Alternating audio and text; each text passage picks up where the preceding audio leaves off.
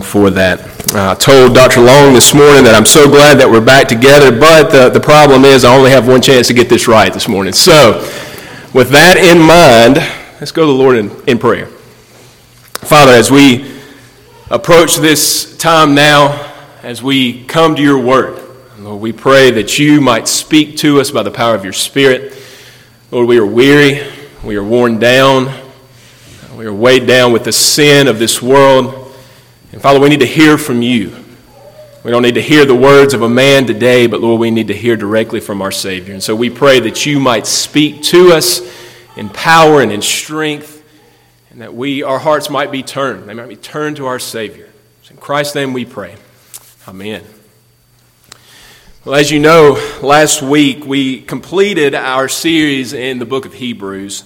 Uh, and having anticipated that for several weeks, I've kind of been trying to think about where we wanted to go next. And originally, I thought that, that it might be better to just kind of go to a, a, topical study or maybe to a character study, just as a bridge or a transition before we jumped head first in, into the next thing. Now, I tell you that this morning just so that you will know that thought actually did cross my mind. I actually did think those things because what I've actually decided to do is the complete opposite of that. uh, and so before I discourage you, uh, I, let me tell you that, that what we're going to do this uh, for the next few weeks, or however long it takes, is we're going to begin a series in the Gospel of Luke. Now, if you know your Bibles, then you know that, that Luke's Gospel is the longest of them all, uh, and that a study there has the potential to make our study in Hebrews look very short indeed. But uh, there's several reasons why I thought this might be a good place for us. And so let, us I just want to share a few of those with you. First is just a practical reason. Know, as we look at our calendars, as we look at the seasons that are coming up, starting Luke now will give us the opportunity to look at some of those things just in stride. We won't have to stop what we're doing, but we can look at the events surrounding Jesus' birth just in stride as we move through that season. And I thought that was an important thing for us. Secondly, and maybe more theologically, uh, over the past few weeks, I've been reading a book by Bryan Chapell for one of my classes. And in that book, we had the opportunity to, to look at a lot of the parables of Jesus, a lot. And looking at those parables made me want to teach those parables. And so, if you, again, if you know Luke, you know that if my math is right, that book contains more parables than all of the other gospels combined. And so that seems like the good place for us to go if we want to look at Jesus' parables. But then the, the last and maybe the most important reason why I thought it was important for us to go here, why I felt like God was leading us to a gospel just in general, because as we come out of the book of Hebrews, I really wanted us to continue to, to look at the person and the work of Jesus Christ. You know, obviously we could do that in any of, of these books of Scripture. But, but as we look at this gospel, we're going to be confronted by the life and the words and the actions of our Savior at every turn. And the reality is, is that if we want to be able to, to stand in these uncertain times, if we want to be able to, to face whatever it is that, that comes our way, then the only chance, that the only hope we have of doing that is to do as Hebrews commanded us to consider Christ, consider Jesus, the author and the perfecter of your faith. And so here we have the opportunity to do that. If He truly is our cornerstone, if He truly is our foundation, then we must continue to build on that. And so I want us to do that for, for however long it takes. You know, we're going to see how the Lord leads us. We may take some breaks along the way or we may push straight through. But either way, my prayer is that we would persevere and that God would teach us during this time, that we would truly grow closer to our Savior. And so it's with all of that in mind that I invite you to open your Bibles this morning to Luke chapter 1. Luke chapter 1, and we'll just look at the first four verses this morning. Let's hear God's word.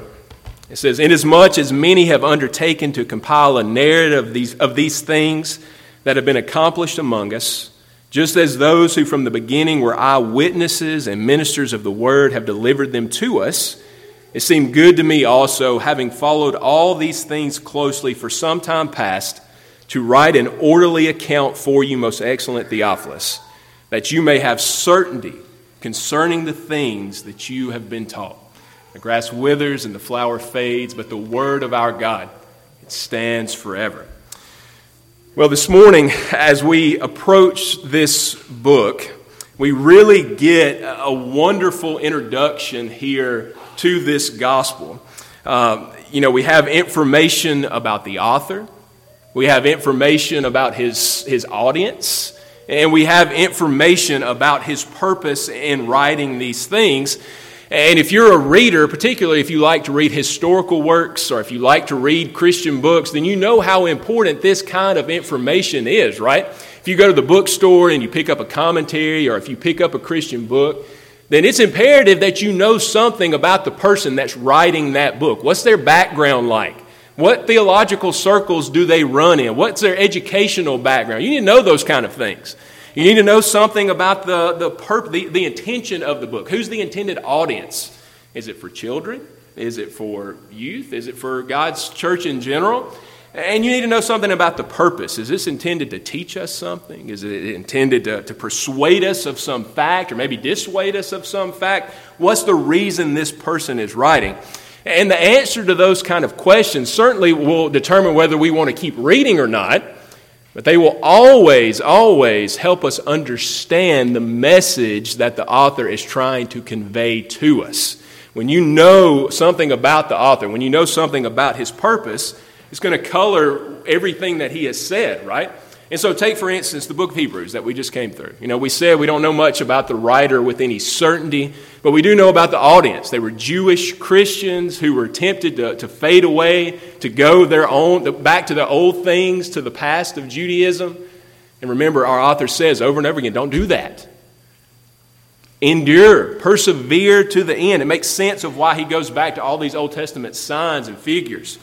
Uh, some of y'all are studying Galatians, right, in Sunday school. It's important that you know who those false teachers are that Paul is addressing. It's going to help you understand the purpose of the book. But then, as you go to the Old Testament, context is even more important there than it is anywhere. You know, we have a tendency to take those great Old Testament stories and divorce them from their context. And while sometimes that gives us some good teaching, it's usually not the intended teaching. It's not really what the author set out to show us.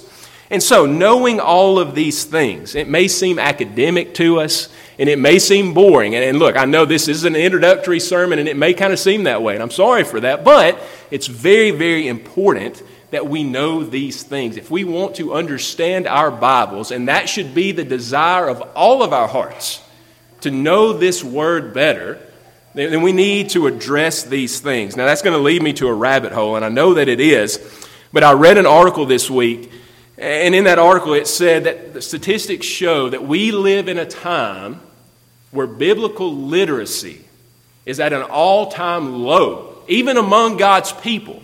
Now, on the one hand, that makes no sense because we all, in our pockets or in our purses right now, have a copy of God's Word, right?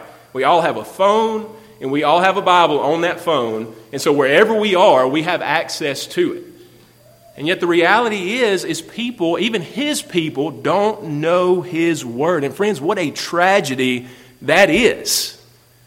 If we believe that this is the only rule of faith and practice, if we believe that this is the only thing that will make us wise to salvation, the only place where we can find the one who gives us hope for this life and hope for the life to come, Shouldn't we know it?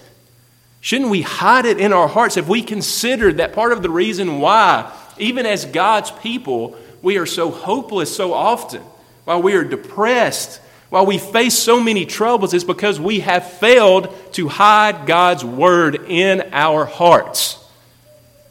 And the reality is, is when we do that, not only are we neglecting to do what God has expressly told us to do, Talk about these things when you're on the road. Write them on your doorpost. Write them on fr- as frontlets on your forehead, right? Keep it there always. Not only are we neglecting that, friends, we are missing out on the fullness that God would have for us. It's only here that we find real joy.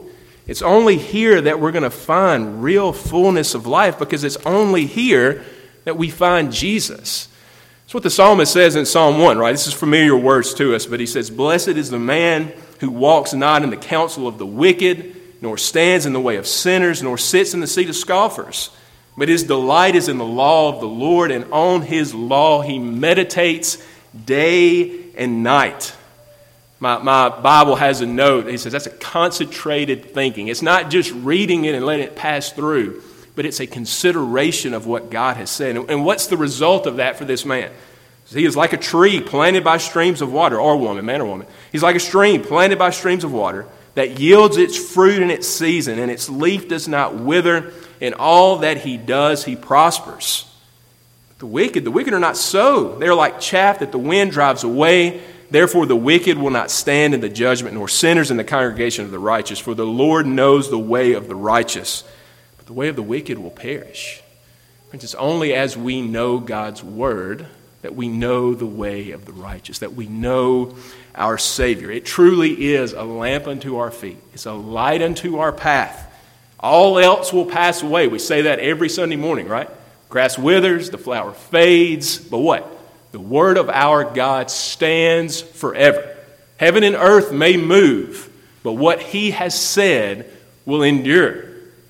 And so we must know it. We must be familiar with it. And so I encourage you, if you have a good study Bible, read those introductions. It'll help you. If you don't have that, come get some commentaries. Come get some Old Testament and New Testament introductions. It will only help you, I promise, because studying God's Word is never unfruitful.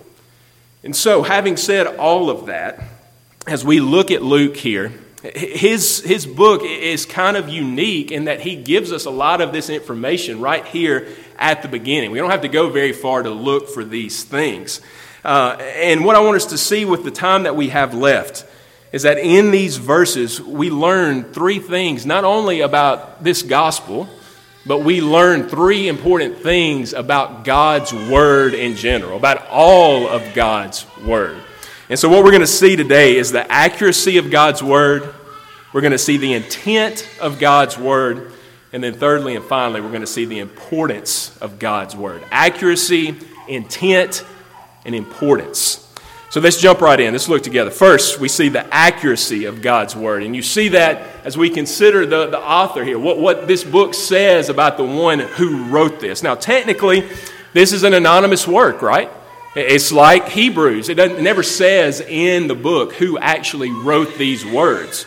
But, but, it was the consistent and almost unanimous uh, testimony of the early church that this was Luke's gospel, that Luke wrote this. And there's no reason for us to doubt that. There's no reason in history that we have to think that that's not true.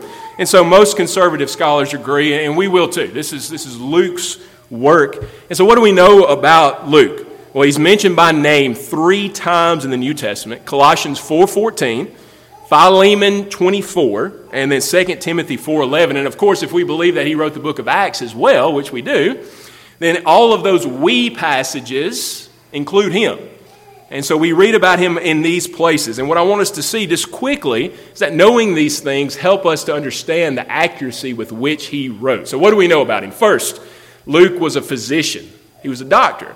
You read that in Colossians 4:14. Now, I think it's safe to say, and I wish uh, Jason was here because he could help us with some of this, but I think it's probably safe to say that, that doctors in that time probably had a lot of the same personality traits as, as doctors today, right? I think we can say safely that Luke was an educated man, that he had had some level of training throughout his life. I think it's safe to say that he was somebody who was concerned with the facts, how things truly are. That he was somebody also who was concerned uh, with how things worked, you know, bodily systems, diseases, those types of things. And we can say with assurance that Luke was reliable. We're going to see that in just a second. But then I think it's also safe to say that he was somebody who had compassion, compassion for people. And you see all of these things worked out, or we're going to see them worked out as he writes. You know, his Greek is the most polished of any of the New Testament writers. He's educated. You're going to see as you go along that he lists things about people that nobody else does, diseases and things like that. You're going to see that he tells stories about people in a way that, that none of the other gospel writers do. He has a compassion for people, sinful people especially. And so none of these things guarantee accuracy, but these personality traits would make us think, all right, he's at least concerned to write these things in a certain way. But secondly, we know about Luke that he was a companion of the apostles, especially of Paul. Uh, and you know that because in all three of those uh, references we made above, they were all letters of Paul. We know that he was with Paul in Acts as he went on his missionary journey. And we know that he was with Paul to the very end. We said he was reliable, right? If you look at 2 Timothy 4:11, there Paul lists all the people who have abandoned him. Everybody's left him. But he says Luke is still with me. He was reliable. He was there with Paul to the very end. And so he, was, he ran in apostolic circles, and that's important for what we read there in verses 1 and 2. Look there at the end of verse 1. He says, These are the things that have been accomplished among us. So now, uh, you kids and teenagers, I'm not, we're not talking about the game. Y'all know what I'm talking about. I, every time I say that, I think about that game. Anyway, sorry, that's a side note. But he says, The things that are accomplished among us. So Luke was there. He saw the miraculous nature of Paul's events. He didn't necessarily see Jesus, but he saw the, the miraculous nature of what Jesus did through the apostles. Then in verse 2, he says, Just as those who from the beginning were eyewitnesses and ministers of the word, what they have delivered to us. Now, the point that I'm trying to make to you is that these words are first hand accounts. This is eyewitness accounts of what these men saw and heard Jesus do. That's important. They're not just making these things up, but they're telling us what they saw. Now, thirdly, we know that Luke was also a historian. Historian, you see that in verses 3 and 4. So it seemed good to me also, having followed all things closely for some time past, to write an orderly account for you, that you may have certainty concerning the things you have been taught. Certainty there in the New American Standard Version is translated exact truth. Again, he's a historian. He's concerned to write the events of history in an orderly and accurate way. He's somebody who investigated from the beginning, and now he's giving us the exact truth. There's one last thing I want you to see about Luke, and that he was a Christian. He was a Christian. He was somebody who, who had given up so much to follow the Lord. He had given up a stable home, he had given up his comforts. He, he had suffered the, the things that, that Paul had suffered on those missionary journeys. And, friends, because he did that, at least in my opinion, that seems to speak to the fact that he understands how important these things are. He understands how important it is to know something about the things he's writing. And so he's going to want to give it to us in a way that is accurate, that is orderly. Now, I know what you're thinking. Well, all of this is really a moot point, right? Because we believe that there's a divine author. We believe that, that it's the Holy Spirit that inspired these men to write these things. And so, why does it matter what Luke did? Well, there's several reasons why I, I think this is important. First, we need to understand that these men, they weren't just robots. the Holy Spirit didn't just take them over and they, like, they lost all consciousness and they began to write. They, these are men that approach these words with their own personalities, and you see that show up in the word over and over again. So that's important for us to remember. But the second and more important reason why I even bring this up is because often when the world attacks us as Christians, this is the place they attack. They say, well, well these, this book was just written by men anyway. And these men have, have introduced so much myth and so much legend to what they write that it's impossible for us ever to get to the actual Jesus. It may be there, there may be a kernel of truth somewhere, but you got to strip all of these things away if you're ever going to actually get down to Jesus. And friends, what I want us to see, how do we respond to those things? Certainly, we tell them about the divine author. We tell them that the Holy Spirit speaks to our hearts and says, No, this is my word. This is truly what I have said. But we can also show them the consistent testimony of Scripture. Luke was concerned to write the facts. This is not fiction, this is not a fairy tale. I think sometimes, even as God's people, we approach it that way. This is just a nice story that happens to be true. No. This is history. This is history worked out. God working out his plan from the very beginning, now through his son in real life This is the exact events that happened. So it's important for us to know that, to approach God's Word in that way. We see here the accuracy of God's Word. But secondly, I want you to see the intent, the intent of God's Word. And again, you see that there in verse, verses 3 and 4. So we know that Luke is writing to this man, Theophilus, and there's really not much known about him. He was probably a Gentile. Uh, he may have been like a Roman uh, uh, leader, maybe in the Roman government, because he addresses him there as most excellent. But what we do know for sure is that he had been taught these things to some degree or another. And so Luke is writing to him so that he can have assurance, so that he can have certainty. Now, Luke is not content for this man just to have a passing knowledge, but again, he wants him to have the exact truth. Now, the question is, is what is the truth about? What, what exact truth does he want him to have? Well, if we just flip through this book quickly, and you are, y'all are all familiar with this enough to know, Luke is writing about Jesus, right? That's his whole point from the beginning is to write about the birth and the life and the death and the ascension and all the events that surrounded Jesus. He wants uh, Theophilus to know about the one who said, I have come to seek and to save the lost. It's important that he understand those things. That's the intent of this word. And friends, what I want you to see this morning is that's the intent of all of Scripture. From Genesis to the prophets to the Psalms, all the way through to Revelation, every bit of this is about Jesus. Its intent is to show us our Savior. You know, the ladies, they've been studying Psalms for, for several weeks now, and one of the best things that we've learned in that study is how the Psalms show us Jesus, how they show us the person and the work. But even more than that, how a psalm like Psalm 51 or a psalm like Psalm 88 or a psalm like Psalm 23, how those words, we can see them on the lips of our Savior. Those are His prayers for His people. He prayed those things, those are His words.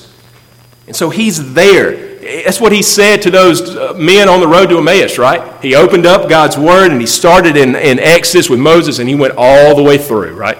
He went through the prophets, he went through the Psalms. He showed them every bit of it is about me. Now, friends, that should change the way we read this book. That should change the way we approach it. Again, the ladies in their study last week, we learned that this history, this Old Testament history, is your history. It's yours. It's not about some people somewhere a long, long time ago, though it is that. But that is for you. That is for God's people throughout the ages. And the way I know it is because it talks about Jesus. It talks about our Savior. And so when you open this book, you can open it with confidence, looking for Him in every word, on every page, because, friends, He's there. He's there in those stories that are hard. He's there in those stories that are hopeful. He's there everywhere. And so we see the intent. The intent of all of Scripture, and certainly Luke's intent, is to show us Jesus. Now that leads us to our third and final point, and it'll be quick, and it's this. We see here the importance of God's Word. The importance. We've seen the accuracy, we've seen the intent, and finally we see the importance. You know, and if what we said earlier if, if that is true, that this is the only rule of faith and practice, if this is truly the only place we can know real and lasting truth, and if this is the only place we can go for salvation, and friends, it's an understatement of the century to say that this is important for us. I mean, like saying Mississippi State's offense is bad. Well, it's not just bad, they're terrible. That's an understatement, right? Well, to say that this is important is an understatement.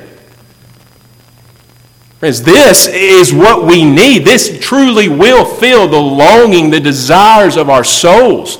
You know, you read of the psalmist and he says, Like a deer pants for water, so I pant for you. We hunger, we thirst for righteousness.